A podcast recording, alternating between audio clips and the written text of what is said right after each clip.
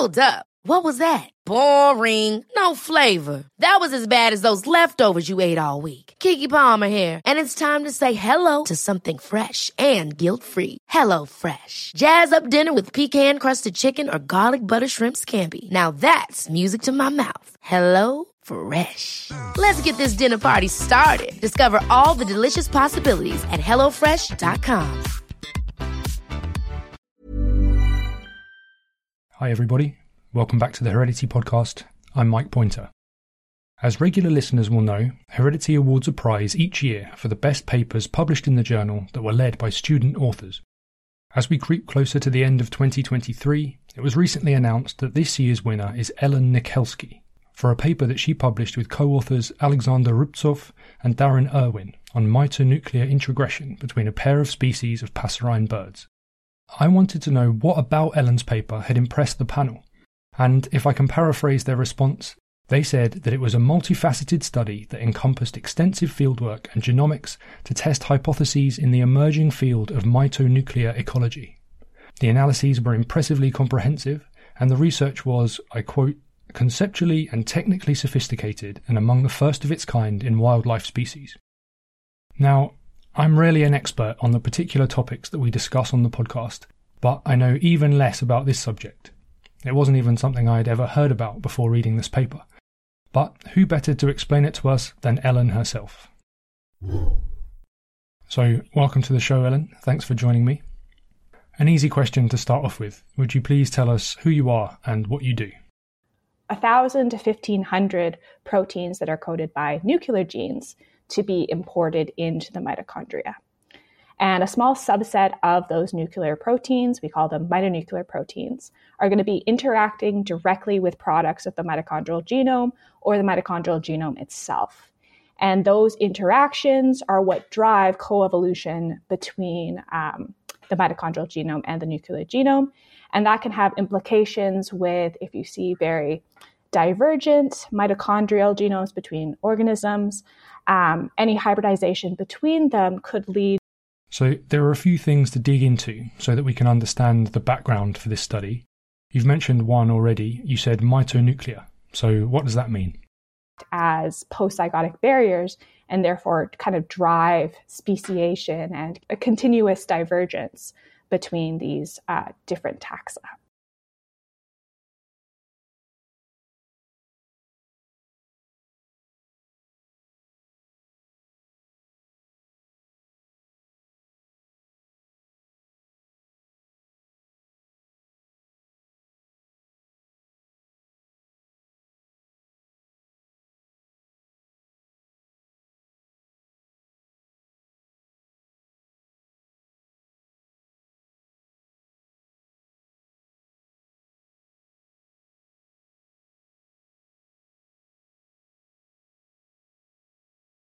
Yeah, so my study system for this paper and for my master's was the yellowhammer and pine bunting. They're two um, avian species of the family Emberizidae, so kind of these sparrow like birds. Um, and what's interesting about them is they're extremely phenotypically divergent. So the yellowhammer is this bright yellow bird, it has minimal facial markings whereas the pine bunting is this mostly white bird but has these very distinct chestnut markings. And what we see is the yellow hammer is in the west and um, of the. Okay, so because there has to be this cooperation between the mitochondrial genome and the nuclear genome, they usually co evolve. And in situations where populations are physically separated, differences that accumulate on either of the two genomes through selection or through drift can mean that if those populations come back into contact, any new combinations that are created that have not been co evolving could be less fit or even inviable. I think I get it. So tell us a bit about the birds that you study and why they're a good system for these type of questions. Um, potentially looking at how uh, in the past where Pleistocene glaciation could have separated them, how that led to their divergence, what happens when they come back together.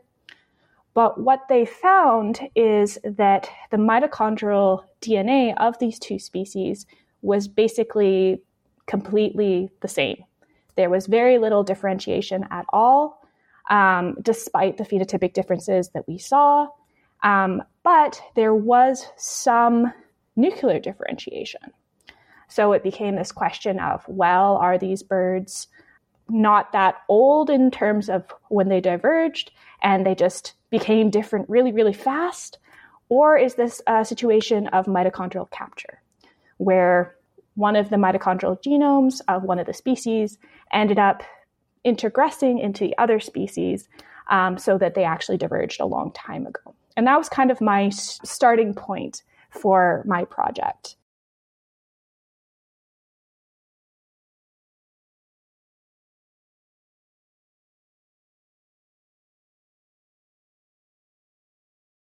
Yeah. So normally what we would expect is because the mitochondrial genome has such a low effective population size, it's going to be having these this fixation of differences between uh, different groups really, really quickly. So we're going to see a lot of differentiation between diverged species and a lot more on the mitochondrial genome compared to what you would see on the nuclear genome. So it was the exact opposite.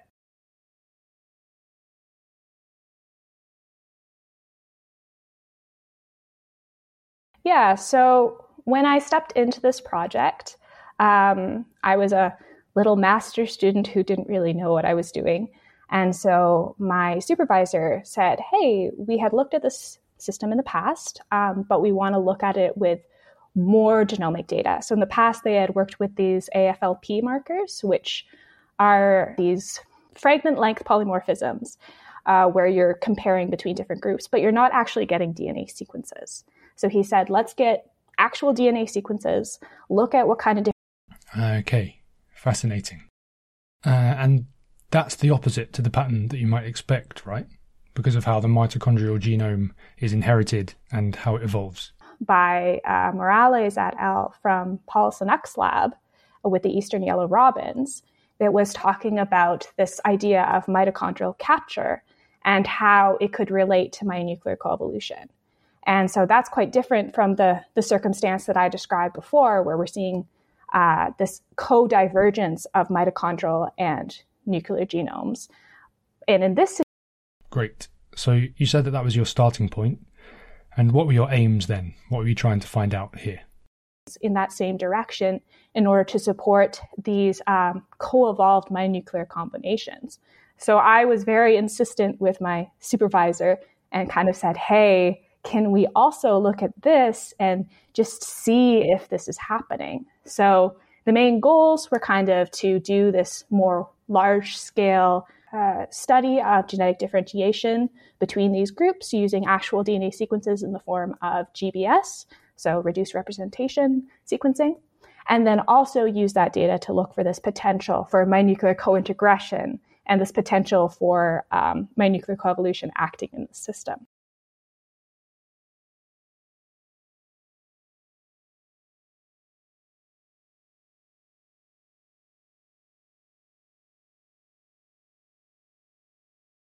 Yeah, so a lot of the, the samples were legacy samples. So we were able to use some that were in the back of our negative 80 freezers from that um, 2009 study. Uh, some of those samples were collected by a collaborator in Russia, Alex Rubtsov. Um, a lot of those came from museums. And more samples were sent to us from Alex, who had been doing, who had been studying the system for years and years and years. So most of the samples, or all of the samples, I didn't collect. Um, I was just very appreciatively given them.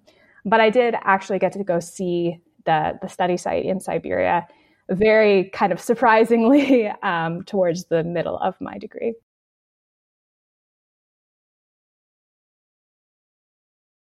Yeah.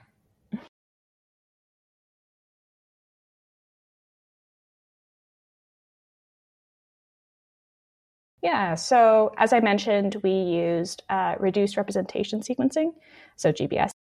Cool. So, in order to do that, I assume you had to get hold of some samples, tissue from these birds, or blood potentially. What did your sampling look like for this project? Uh, spread of variants across the nuclear genome. And then, of course, we went through all the bioinformatics to get files that told us what the variants were between, in this case, for this paper, we were looking at the allopatric populations um, to see where we saw differences between the two. Once we had those files, we could calculate your standard population statistics like FST, uh, pi between, also known as DXY, uh, pi within for the, uh, the species, and then Tajima's D. And then we could use that information to look um, at things like PCAs to see if we're seeing good separation between the two populations, whether they are kind of genetically distinct groups.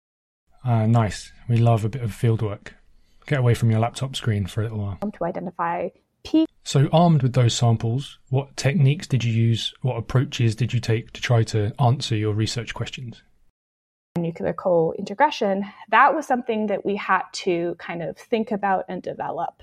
So we had a list of mitonuclear genes that I had identified based on literature that I thought would be really important for these mitonuclear interactions and likely to, if anything happened to the mitochondrial genome, they would respond in some way.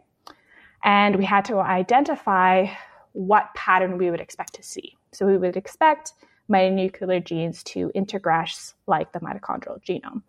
And the kind of signal that we were looking for as a proxy of introgression was these low Tajima's D regions in a population, which uh, negative Tajima's D is representative of selective sweeps. And we were looking for low Tajima's D regions that were also low pi between or DXY regions. We're seeing uh, very little differentiation between the two populations. And that was kind of our signal that these areas of the genome are very similar between the two groups, and they've swept in one population potentially as a result of introgression. So we're looking at for associations between our list of mitonuclear genes and these regions to see whether that's significant and could indicate that introgression had occurred.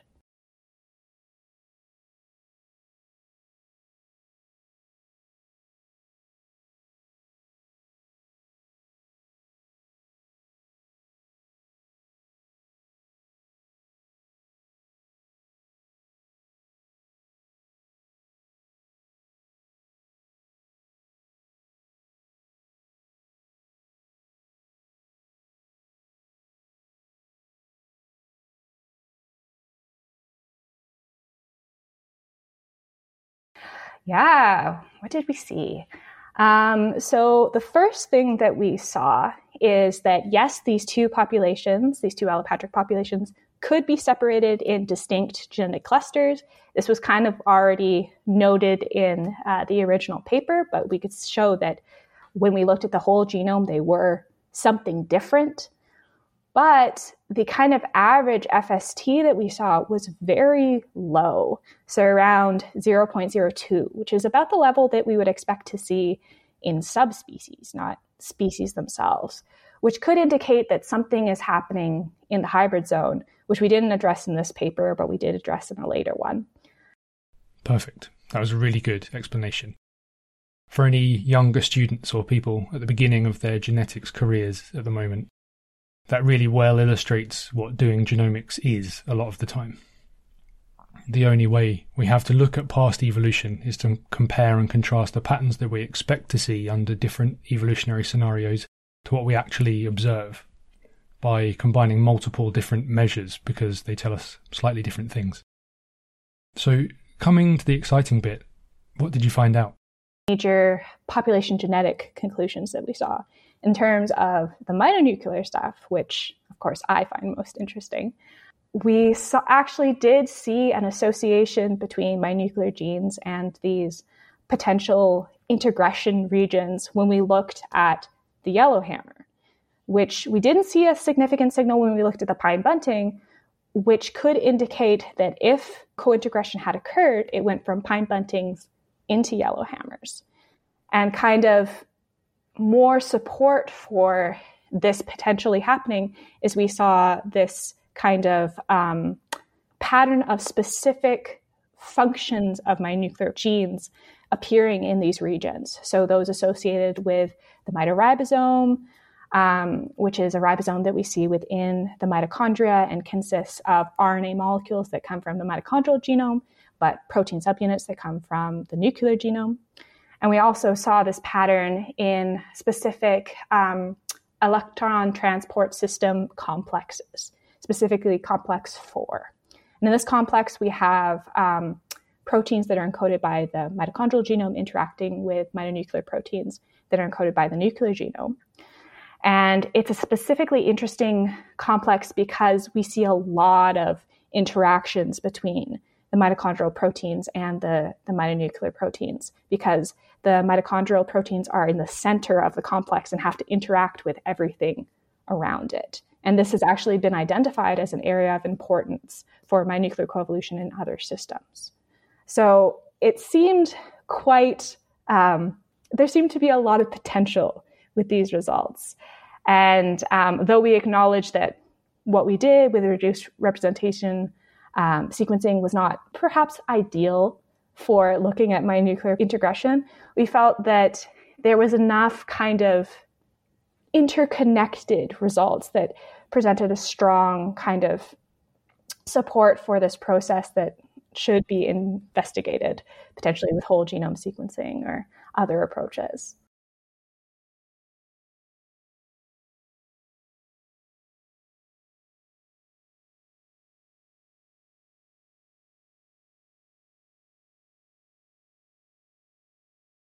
Yeah, so that is a, a, question. It's a really good question, and it's one we have to think about. Is if these mitonuclear um, kind of combinations need to be maintained, why would we even see co-introgression? Because that would just introduce potentially a lot of incompatibility in the receiving population um, that would just be bad in general. And there's kind of two reasons why we think it could happen? Well, three. Um, like you said, the mitochondrial genome could be adaptive in some way, and that amount of adapt adaptation that you get kind of overwrites the disadvantageous issues that you see with having incompatible mitonuclear combinations. Um, and then the, the nuclear genes can just catch up with time. Uh, the other one that is talked about a lot is that because the mitochondrial genome has. One thing I was wondering while reading the paper was that if the introgressing variants have swept in the population that received them, gone to high frequency, they're presumably adaptive in that population. Kind of accumulating on the mitochondrial genome. And what that means is that your mitochondrial genome is um, getting higher and higher mutational load. And depending on kind of random factors, you might have one species or one taxa that has a much higher mutational load than another one. And so instead of the mitochondrial genome just having this random adaptation, it might just be that the one that introgresses has a lower mutational load and is just it's beneficial to bring that into a population. And that is kind of the driver of co-introgression. And then the third option of course is just everything's random so populations get really small because of Pleistocene glaciations or changes in uh, habitat. They meet and it just kind of drifts to fixation and then leads to this co-introgression um, over time. So yeah, there's a couple different kind of factors you have to think about.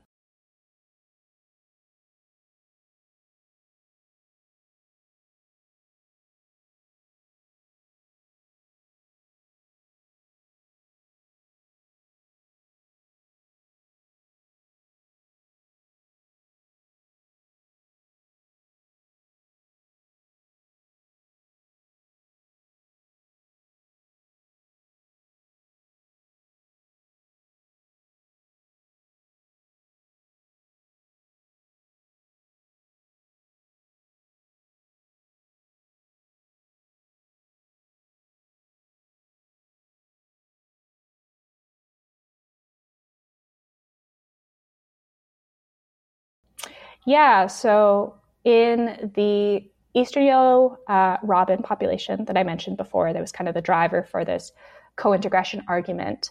Um, what they have is this really interesting parallel where now I need to make sure I, I get this right.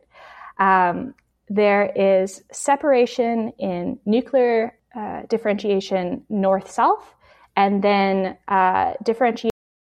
Okay, interesting. I spend a lot of my time thinking about genetic load at the moment, but in the nuclear genome. It's obviously a bit different if that genome is haploid and you can't have masked load that's heterozygous and not expressed. This stuff is really cool to think about. Linked to my previous question, if these mitonuclear combinations are being selected for because the mitochondria are involved in energy production, metabolism stuff, excuse my lack of cell biology knowledge, you might expect to see this process of introgression more in contexts where metabolism is particularly important, maybe across temperature gradients or something. Is there any evidence that that's the case?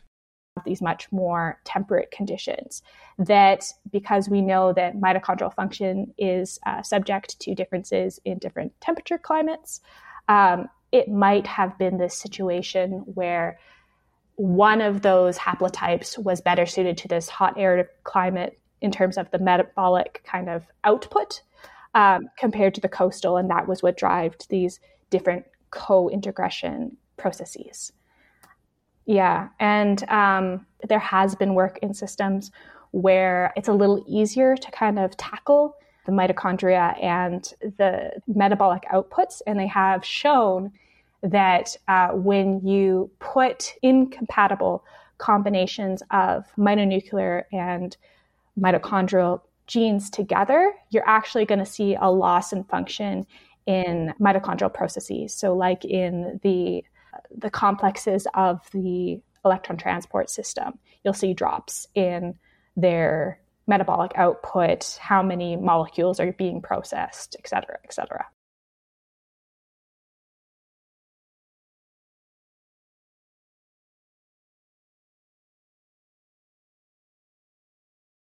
Oh, goodness.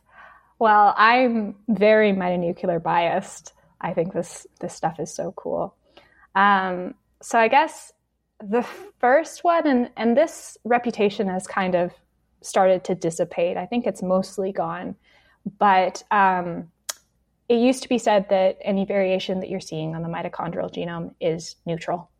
It just is there. That's why it's so easy to use it in phylogenetics, which I understand, and I think it still has a, a place in phylogenetics. But I think we're past the point of saying that that type of variation is neutral, and it actually is very important to a lot of evolutionary processes. So in this case, we're seeing how these interactions between variation in the mitochondrial genome and the nuclear genome can actually be this homogenizing influence between these two birds, where we're seeing this co-introgression um, of these mitonuclear genes, which could actually potentially explain why we're seeing such low. Uh... Fantastic. As we come towards the end now, do you have a key thing that you'd like people to take away from reading or hearing about this paper? Which is kind of a bit of a spoiler or related to the other paper that we did on hybrid zone of this group. Um, but we also have to think about it in the context of what I talked about earlier, where we can have these this co-divergence of the mitochondrial genome and uh, these mitonuclear genes, and this creation of these potentially very important um, post-zygotic barriers in the form of these genetic incompatibilities between groups. And the mitochondria is one of the defining features of uh, eukarya.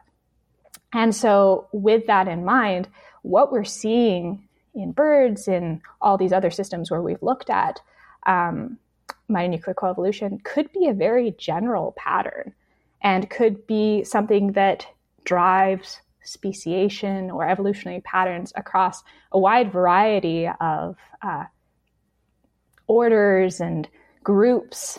Um, it does get a little bit more complicated when you leave the bilaterian animals, but even in plants and fungi, where you have this additional kind of chloroplast um, interactions that could be happening, it still has a place in driving evolution. Um, so hopefully, I guess my take home message is when you're thinking about uh, difference, uh, diversification, and all that kind of stuff, give a, a little thought towards mitonuclear coevolution.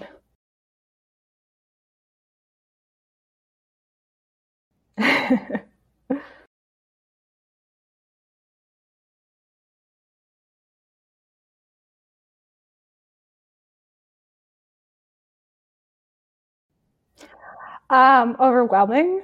I honestly, when I got that email, I thought it was spam. Um, and it, it kind of took me a moment because obviously we get so many spam emails about, hey, here's a journal, please write a paper for it. And I was just like, oh, you know, it's one of those.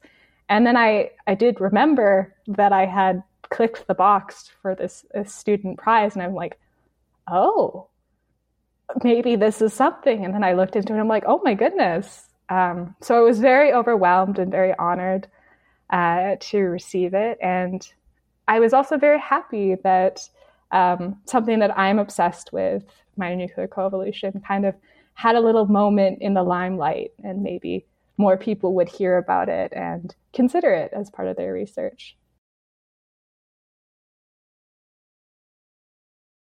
Hope so.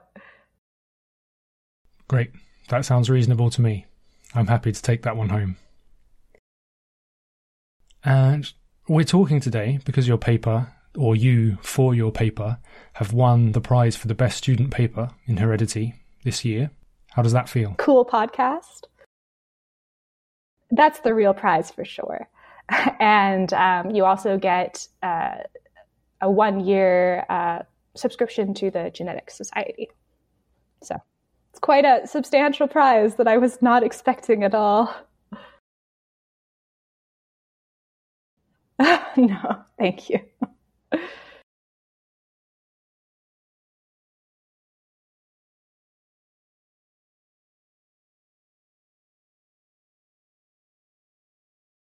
Yeah, so the paper is called High Heterogeneity in Genomic Differentiation Between Phenotypically Divergent Songbirds, a test of mitonuclear coevolution. And in terms of shoutouts, I'll shout out my co authors. So Alexander Rubtsov is a curator at the State Darwin Museum in Moscow. And yes, well, hopefully hearing you talk about it today will also help. And um, and is there? This is a genuine question. I should know this, but I don't. Is there an actual prize? Um, my other co-author is Dr. Darren Irwin, who was my master supervisor at UBC. Um, so he's a, a, major force in hybridization in avian species, and that's the real prize. And I'll also talk about um, the Tanziv family, who uh, kind of allowed us to come to their their home and their farm in Siberia when I came to go see um, my birds. Nice. Well, it's a great paper. I'm not as surprised as you. And um, fed us so well. Well, it's been great to talk to you and to hear about your work. Would you finish off by reminding us of the title of the paper and giving a shout out to your co authors and anybody else who deserves one? And um, taught us. And yeah, I think just all the people at UBC who supported me during this whole process that has ups and downs because I definitely had to write this all up in COVID. so it was quite a quite a um, trial at times.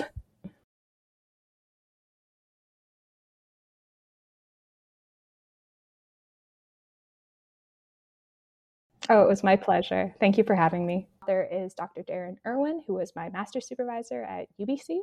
Um, so he's a, a, major force in hybridization in avian species and uh, speciation.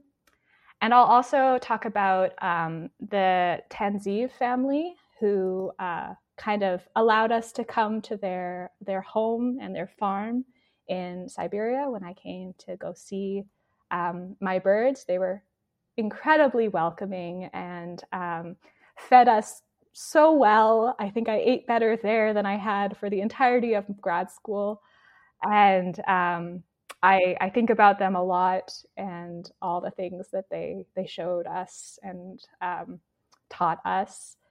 And yeah, I think just all the people at UBC who supported me during this whole process that has ups and downs because I definitely had to write this all up in COVID. so it was quite a quite a um, trial at times. Well, just desserts now. Ellen, congratulations on the prize. Thank you very much for coming on the podcast. It's been really nice. Oh, it was my pleasure. Thank you for having me. While Ellen's paper emerged as the winner, the race was close run and there were two runners up. One of those was Max Hirschfield, who was a guest on the podcast a few episodes ago. So go back and catch up on the episode to hear about his work on the Galapagos shark. The other runner up was Joost de Jong from Wageningen University in the Netherlands for his paper Spatial Genetic Structure of European Wild Boar with inferences on late Pleistocene and Holocene demographic history. And an honourable mention goes to Mikko Kivikoski from the University of Helsinki for the best methods paper, predicting recombination frequency from map distance. As always, you can find Ellen's paper along with all the others I've just mentioned on the Heredity website, which is nature.com forward slash HDY. And while you're there, you can also find information on how to submit your own papers to the journal. Heredity is a journal of the Genetic Society, one of the world's oldest learned societies, which aims to support research on and promote the public understanding of genetics. I'm Mike Pointer. Thanks for listening.